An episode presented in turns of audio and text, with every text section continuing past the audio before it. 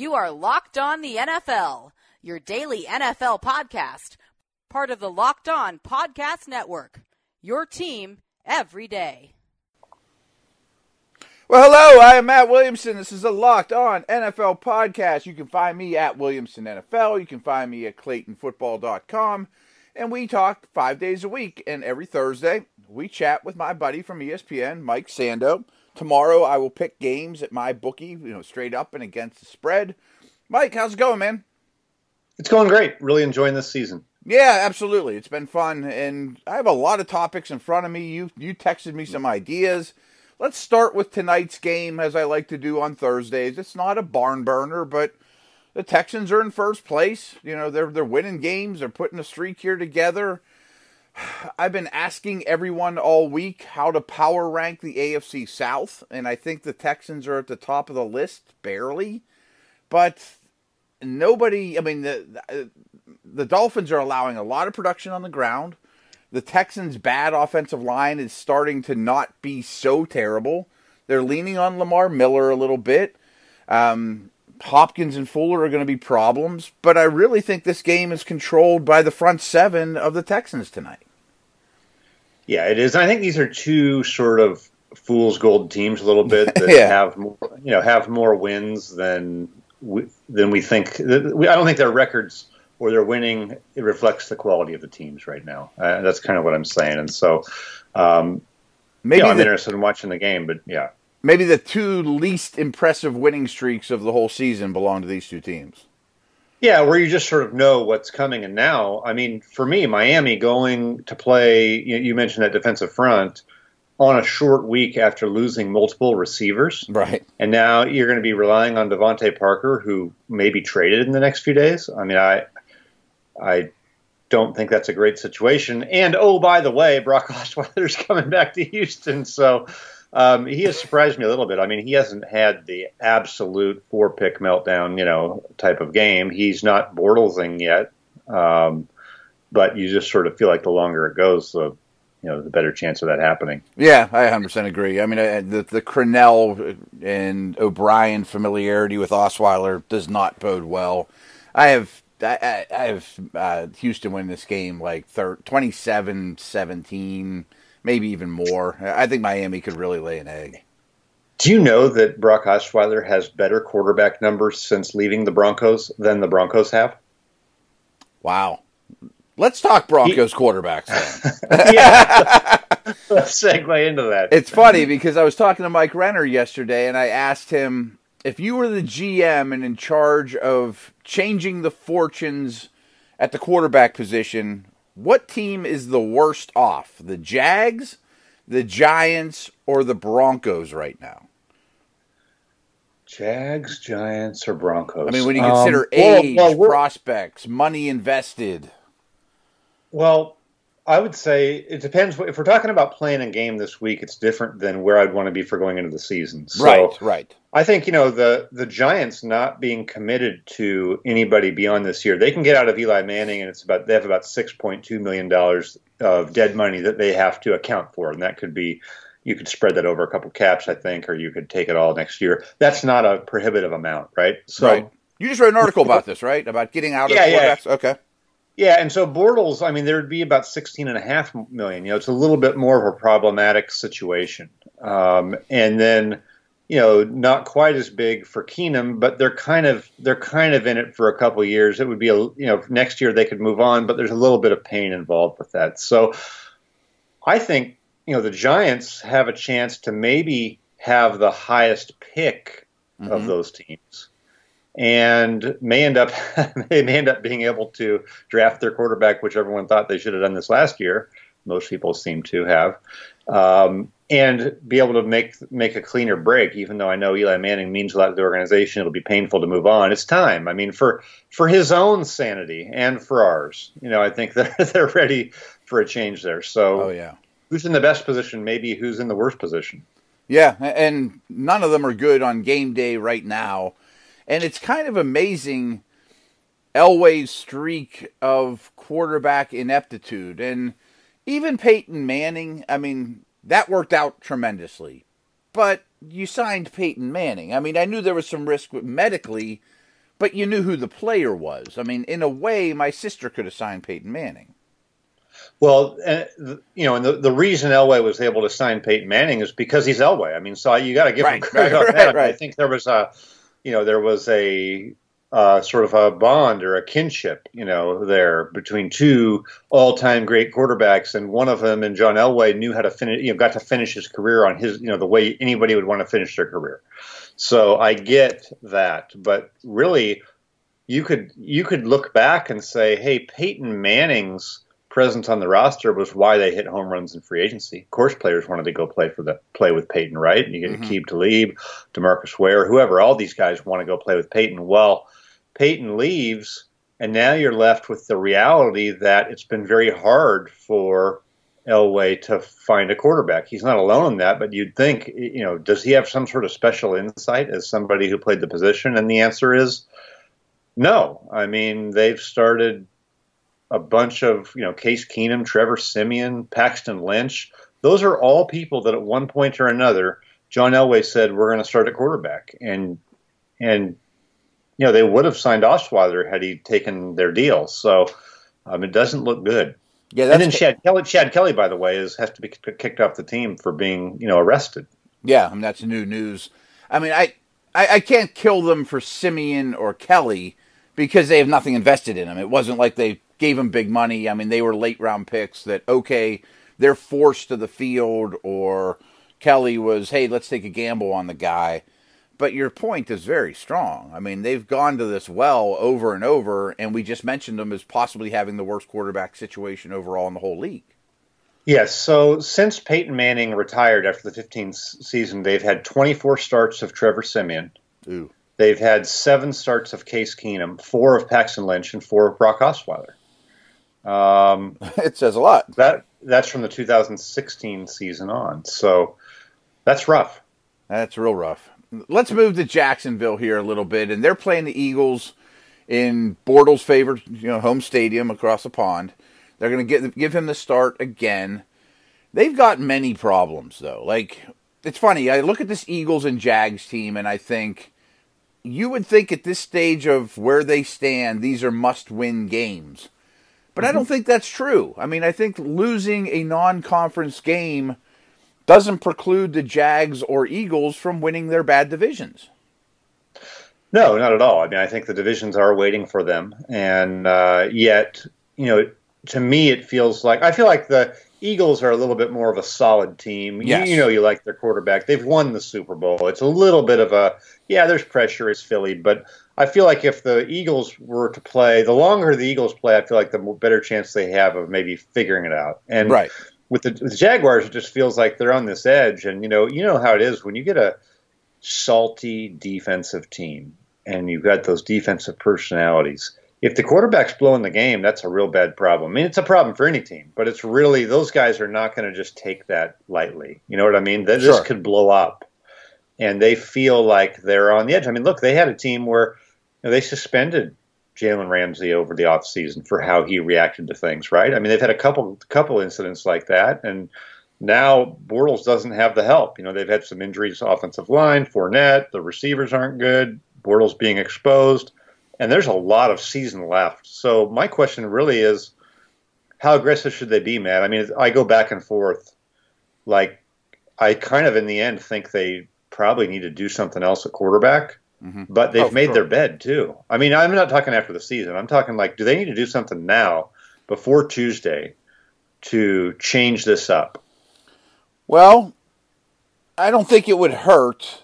I'm not saying invest a couple first round picks in Carr or somebody like that. But what about Tyrod Taylor on the cheap or somebody along those lines? I mean, the thing about bringing a quarterback in now, they're not going to be ready for a couple weeks. Right, but a couple. Uh, so I was going back and forth with a couple personnel guys on this last night. One said, "I think you got to move on. It's too volatile, and you can't win with this guy, and everybody knows it. So you got to do something." Yes, agreed. Uh, and and I kind of think that I think that's true. I mean, I don't disagree. Yet, I, I think from just a pure pra- practical standpoint, just zooming out, saying, "I think you're right on that." Hey, you're probably not going to significantly upgrade the position by bringing in someone who doesn't know the system in the middle of the year mm-hmm. and trying to get him up to speed. I still think you probably have to do it um, because getting underwhelming quarterback play from someone else is better than getting it from Bortles right now for that team. Yes, and I've killed the Jags for first of all giving Bortles starter money. You know, I mean they they could have been done with the guy. They extended him. I mean that to me was bad decision number one. And in the past two or three off seasons, I've crushed this team too for doing nothing else. I mean, just like looking at it like the problem is solved. Like sign Teddy Bridgewater yeah. even. I mean, I'm not saying trade up to number one or you know if you you know mortgage all your picks to go get a guy. Draft Mason Rudolph. I mean, sign Teddy Bridgewater. Do something. Go add Tyrod Taylor in the offseason. I mean, somebody that in case Blake keeps playing the way he has for 90% of his career, you can at least go to someone else. I know, and I am looking at this. My, is this really true? So they've lost three games in a row by at least 13 points. Okay, mm-hmm. um, and I, I sort of elaborated on this in my my E plus column today on looking at the best games of the week. So it's the first time that's happened to the Jaguars, three games in a row by that big of margin since they had it happen four weeks in a row to start the 2014 season. Well, that's when they switched away from Henne to Bortles. Okay, just so since they made yeah. since since they made a quarterback change last time they they were in these straits. Okay, mm-hmm. they had just drafted Bortles. Can you believe that since then, since week three, week four of the 2014 season, Blake Bortles is the only quarterback to start a game for the Jacksonville Jaguars. Wow. That is a that's an amazing amount of time. I mean, we're talking. it is right. We're talking sixty. I think it's sixty-eight. Sixty. Would it be sixty-eight? Yes. So he's got sixty-eight a... regular season. Their last sixty-eight regular season games, they've woken up and said Blake Bortles is our guy. So Bortles has a sixty-eight game starting streak, which is probably one of the biggest ones in the league right now. Yeah, and his passer rating is eighty point seven. Who? I mean, it's now look. There's guys in the Hall of Fame with 80 pass, 80 right. passer back when you could knock guys over when they were 10 yards down the field running their routes and kill and quarterbacks in pocket. And when yeah. the quarterback got rid of the ball, you got two steps and drilled him as hard as you could and put his face into the frozen turf. Right? I mean, chin, that's yeah. the, that's how guys used to get 80 passer ratings. right, right. Passing was dangerous. now, 80 passer rating anywhere else gets you you know, he's under 60% completions, 80 passer rating, 45 QBR. I mean, that's a lot of games to be doing that. And they, you know, to their credit, they built a great defense that let them put him in a little bit of a bubble, a little bit of a cocoon mm-hmm. last year, and it wor- it worked for them. I think his numbers have ha- had improved, but you know, you at the very least, you, what you're saying is have a backup plan. It doesn't mean you couldn't have brought back Bortles. Maybe for your team, you felt like you wanted to just you didn't want to go to 30 million a year for Kirk Cousins. I get it. Yeah, that makes sense. I get, right. I get it. But let's have somebody that right now you're excited to see. You know what I mean? As opposed to, oh god, we don't want to make this move. Some kind of parachute. I mean, just something that would you could go to another option, and that brings me to Cody Kessler. That's the other option right now, and. There's many things wrong with the Jags, quarterback being the biggest problem. You mentioned it. The one thing you didn't mention, though, that's killing this team as opposed to last year is turnover differential. So Bortles' best days are much better than Cody Kessler's days, but his worst days are much worse. Would you rather go with the C minus starter that doesn't turn the ball over and try to win 13 9 every week in Kessler? Or do you have to? I, I, think he's not good enough to do that with. I, I agree, but I think it, I, I would consider you just lost three in a row by double, by almost two touchdowns. So to me, you you have to make a change for the not just excuse me the sanity of your locker room, but the credibility. I mean, we're you know right. if you're the coach, you're we're a performance based business. You're not getting it done. We're going to try someone else. So that gets you some credibility, and who knows? Maybe Kessler comes in and get the team rallies. Maybe you win a game or two. Then inevitably, probably Kessler struggles now you've got Bortles who's had a couple three weeks to think about it, who understands there's an accountability here that it's not just 68 straight games of Blake, no matter what, right? right? That we're willing to go another direction, and maybe you even do make a move for somebody. Maybe you do bring someone in. You're sending a message. You're protecting yourself at least somewhat. You're doing something. Yeah, at least you are taking action. worse. And then if you got to play, but you know, what if Bortles then plays well enough? You get you get Fournette back the last five games. You win four of them. You sneak into the playoffs in a bad AFC South, and now here you are again. Ooh, you know, let's see what we do. Maybe we pass for 80 yards and beat the Bills. Maybe we score 40 points at Pittsburgh. Anything could happen, right? Yeah, and the defense could keep you in games, and you know they're as talented as ever, and morale's up, and you're handing the ball to Carlos Hyde, and then Fournette comes back in December, and I mean, I guess you This could paint that picture. This stuff's easy, Matt. We just solved the Jaguars. right? They're- What's wrong with them? Their opponent, the Eagles, are an aggressive front office coming off a Super Bowl win. Like we, we both agree, much better shape than Jacksonville, especially at quarterback, but in other areas as well. Could they be a player? I think they're going to buy somebody. Yeah, I think they. I think they will too. I mean, I think they clearly could use cornerback help, Mhm. and uh, you know why not? And so you start looking at you know who's out there. Are you really going to get a big name guy? I mean, Patrick Peterson's name's been thrown around, but I don't. I don't see them doing that. I, mean, I don't see them giving up a huge, a, you know, huge bounty of picks or something like that. But if you can find somebody that can plug in, um, that would make sense for them. And you saw New Orleans already did it with Eli Apple, so um, you know you got to sort of look through those lists and see see if there's someone that fits your scheme, someone Jim Schwartz knows. Those types of things are always considerations to try to get the most out of whoever it is you might go after. Yeah, and they were rumored to be into Amari Cooper. Maybe they they take a Demaryius Thomas, or can get the the price down on LeSean McCoy. Um, it seems like the corners that are available were Apple and Jenkins, and the Giants aren't going to trade them within within the division.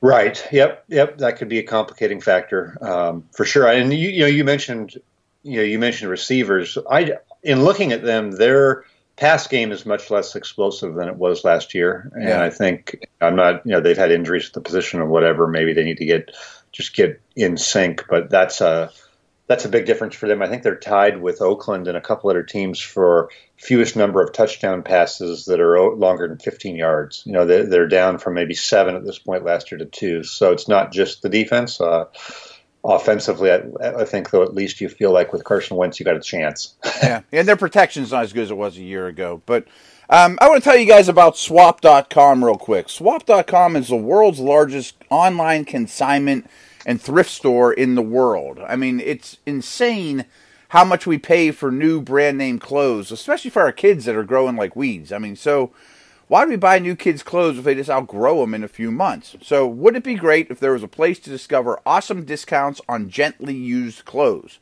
Well, there is. Swap.com. It's the world's largest online consignment and thrift store. So, stop driving to store after store and sifting through racks. Easily sift through millions of clothes in seconds on Swap.com with easy to use filters to find exactly what you need. Uh, they have, you know, sometimes it's even 90% off retail prices on your favorite brands, you know, like Nike, J. Crew, Gap, Carter's, all these big name stuff. And then the other thing is, we waste over 15 million tons of textiles every year. So shopping secondhand at swap.com helps prevent textile waste from polluting the environment as well. So that's another thing to look at. Um, all their stuff is quality hand inspected items and they're added to daily. And if something doesn't fit, it's hassle free returns within 30 days, which is easy. And here's what you do I got a special offer for our listeners for swap.com. You get 35% off select items for your first order with our promo code locked on. That's locked on, all one word, all caps. Plus, you find new deals every day on swap.com's homepage. Use our promo code locked on. All right, Michael. Um, you, I mentioned, I alluded to an article you wrote about teams' easy uh, level of discomfort or easiness to break up with their quarterback. And I read it a few days ago, but I remember Mariota and Winston being at the very top of the list. Was I right on that one? Basically, what I was looking at was not that it, not that every team wants to move on from their quarterback, but Right. just the idea that hey, um, oh, some might. And if you look at the game on Sunday night, Kansas City was playing Cincinnati. And Kansas City was the team that dared to move on from a successful quarterback and Alex Smith and really reaped the benefits of that. Whereas Cincy has just been happy with Marvin Lewis for 15 years and happy with Andy Dalton for five years. And there's nothing wrong with either guy, right? They're both competent, they're both good, but and they both feel safe. But I think when you look at you look at teams that get ahead, you know, they risk falling. You have to take a risk to fall behind. So when you, mm-hmm. you look at how easy would it be to get out of our team's quarterback situation was the article, and we ranked them from the beginning, which was basically Winston and Mariota because their entire 2019 salary is not guaranteed unless they're seriously injured. You could move on from those guys, and uh, all you would do is save 21 million against the cap. Now you wouldn't have a quarterback, so that's right. that's the side of that. Someone. But you got to go find somebody. But there are some teams. Even Derek Carr was I thought was interesting in the current sort of Raider climate. You know, there's not a big prohibitive cap hit on him for them to move on. So I would have never thought that could have happened. But we've seen Khalil Mack and Amari Cooper um, go, so you never know there. Yeah, I want to talk Raiders with you. So let's talk Carr more than Winston and Mariota. I think they're, the jury's still out on those two. If Gruden doesn't like Carr, he can. What's what's it cost him to get out of that situation? And assuming he can trade like, him yeah. and get something and more picks in return. Yeah, I think for next year it's about seven and a half million dollars would be dead money, but that's say they would save on the cap. You know what I mean? That's less than what they're going to pay now, so um, it'd be very bad. doable. And they don't have a ton of money it's not like they have a ton of money tied up in a bunch of good players. They've let the good players go that were going to cost them money. Yeah, I was going to say cap's not going to be a problem for them. Cap's not a problem. So, you know, go. Derek Carr looked so promising a couple years ago, but you know, Jon Gruden, we know what he likes in a quarterback. Mm-hmm. He he wants a he wants a tough guy, Jim Kelly, Rich Gannon, the guy who's going to walk into a bar, and you know he might get in a scrape. that night, you know, because and, he's that competitive in your face type of guy, and he's not backing down. That's what Jon wants. Now, and Derek Carr cries, so we can't like him.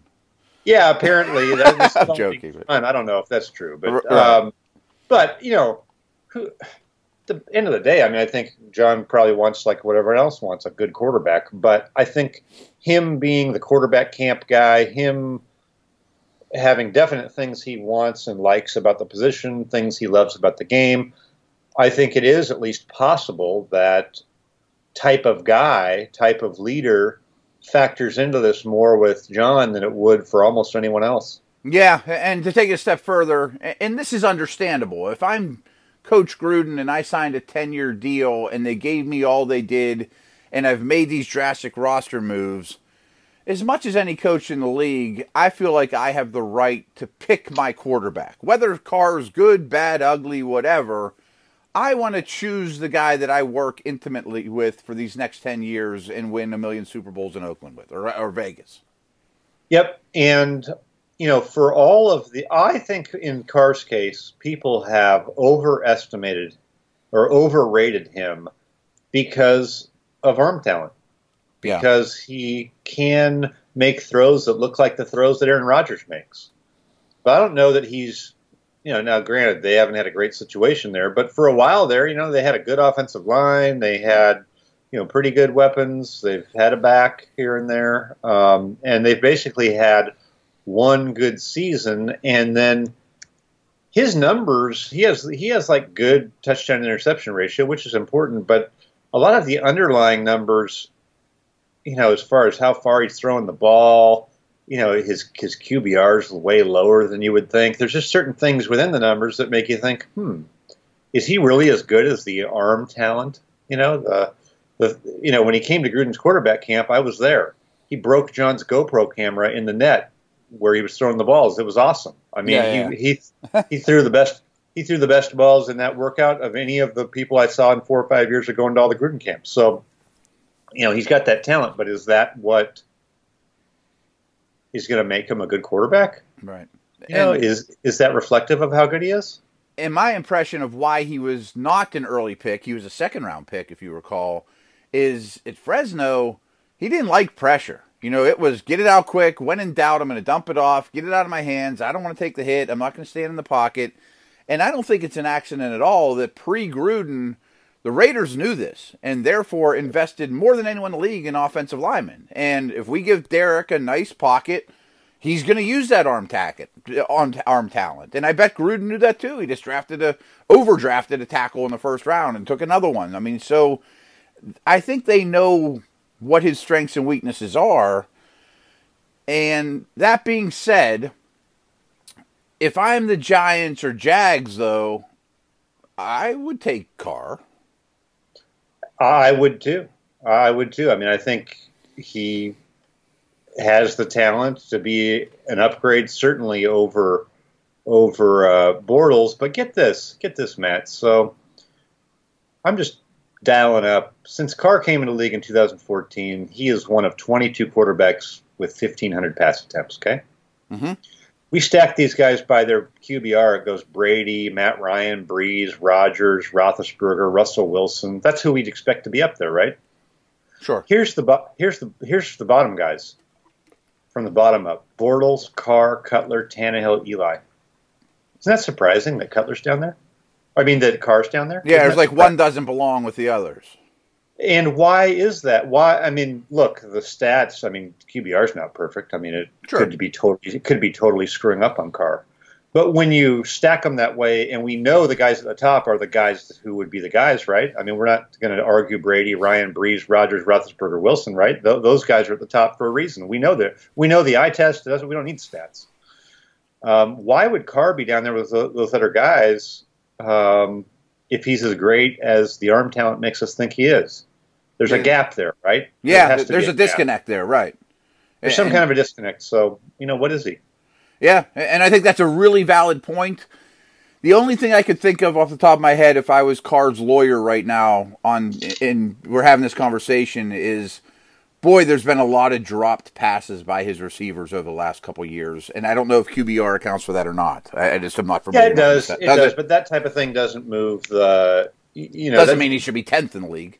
What'll happen when you start looking at quarterback drop rates and that type of stuff is you'll see you know, one guy's at two and a half percent and the other guy's at four percent, you know, and yes, I think QBR actually does take that into account, but that's not enough just in my research over the years to change it in a meaningful way. Yeah, that makes sense.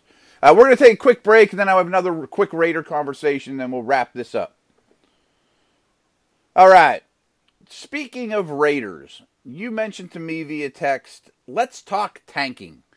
And this goes back to the Sashi Brown Brown situation where my impression of the word tanking in the NFL isn't we're trying to lose games. You know, like the example I always use, Mike, I know you're not real into hockey, but when I my favorite all-time hockey player ever is Mario Lemieux. I mean, to me, he's way above every athlete in the world.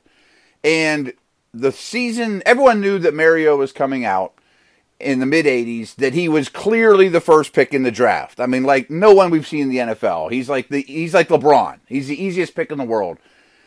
So, the last month of the season, my Penguins brought up a really bad goalie from the minors and lost a whole lot of games and therefore earned the right to draft 66. And so there's that to me is tanking. You know, that's not right. trying to win football games.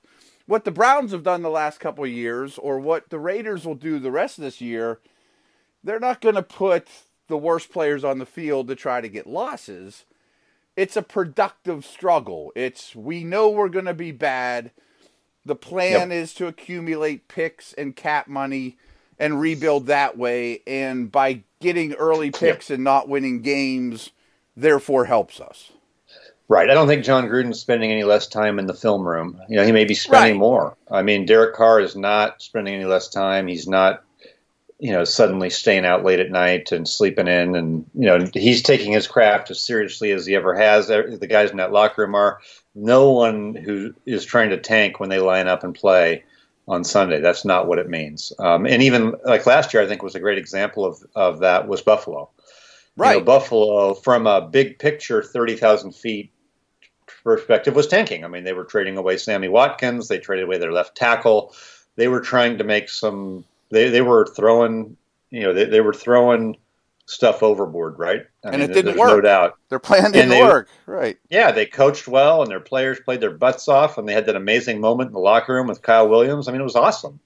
It didn't stop them from getting there, but we can see a little bit more this year. Then, then after that, they said, "Oh, that doesn't, you know, we're going to trade Tyrod Taylor." Then, so let's take another another level. Let's take another level. So right, yeah. now we're now we're sort of seeing this year what they could have been last year, and I think we're going to see over the second half of this year probably that type of play from the Raiders. I don't necessarily see uh, an amazing, you know, rally. That would be unlikely, especially you know with Kansas City in that division, the Chargers in the division. They're going to have a tough haul. So um, tanking is an organizational thing that's done at a high level. It's not done in the locker room, in between the lines, with how you play, how you dedicate resources during the game. You're still trying to win. You're just doing it without as good of players on the roster. With a bigger picture in mind. The, with the bigger picture in the mind to to you know to, for the Raiders it's to move to Las Vegas, have a bazillion early picks, and go from there. Right, draft Myles Garrett and Njoku and hope they all hit. You know, I mean, yep, yeah, yep. And who knows? Maybe they use this season and even next season to see if Carr's that guy. Right? I mean, they could. Yeah, Jon could stick with them another year, and then then look at the draft and say, ooh yeah, Carr's okay, but I really like this guy. That's built around him. I, I think the whole idea is very interesting, and I kind of commended the Browns for trying it because so many years of ineptitude didn't work. Let's try a new approach. But I think there's a couple flaws as well. Is culture is so important, and when you get used to losing games, that's hard to reverse. And it's also hard to attract free agents without overspending. Yeah, I the free agent thing I go back and forth on because I think that anyone in free agency overspends. There's no one right. saying, "Hey, you know what? I'll come for way under market to go to your team because you're good." Now, when you're good and have that culture, you do, you know, you, maybe when the price is the same, you get Aqib Talib and DeMarcus Ware. You know, you're not going to get those. The Raiders aren't going to attract that. The Browns aren't going to attract that. So there's definitely mm-hmm. something to that. But I think for the most part, money pays in free agency. And let's face it, when you're doing these types of moves, you're looking for the draft more than free agency. Right. Um, although I, I, thought the weirdest thing to me, the weirdest thing on the Raiders was just that they got rid of all the draft picks that they had, all the, the young players, and signed a bunch of old guys. That was weird. Yeah, that to me was the mismanagement part. Was okay. I'm new to this team. I think we're close. I'm going to bring in old guys to get me over the top and trade picks for Martavis Bryant and people like that. And then he gets his hands on all these dudes and realizes we're not as good as I thought. Yeah, it was almost though like by signing all of those older guys, he was basically saying, "Hey, Reggie McKenzie, the guys you brought in weren't any good, so I'm going to go get my own." yeah, I um, but yeah. but but he almost just sort of tr- turned over the roster, hit the reset button, and now you're going to move on from all of those old guys. Their contracts are going to come off the books because they didn't do a bunch of seven year deals where you're going to have mm-hmm. proration hitting and everything. They're going to they've got Jordy Nelson type deals. They already moved on from Derrick Johnson, so I think there was probably an initial feeling early on to bring in some of those veterans to help set help with the culture, right? I mean, you want a Jordy Nelson or a Derrick Johnson in your positional meeting room because they're professionals. They're, they know how it's done, and they're going to help get the head coach's message across. The challenge now is, hey, we can't you can't lie to the players. I mean, you got rid of you can't fool anybody. You've gotten rid of Amari Cooper and Khalil Mack. You're not trying to win. Right and now, right. You know, now maybe you need those veteran guys in those meeting rooms more than ever. Maybe there is some, um, you know, smart strategy to it. Um, certainly, the Cooper trade was, you know, seemed to be pretty good value for where he was at in his contract, where he had produced. Um, so they can still come out of this okay. Um, it's just hasn't always been easy to see the strategy every step of the way. And you have to hit on picks, and that's a crapshoot for even the best drafters. Yep. yep. Yes, it is. Mike, this was awesome as every Thursday is. I enjoy the show quite a bit every week. Let's do it again next week. Sounds like a plan. Thank you. All right, man. Take care. Thanks.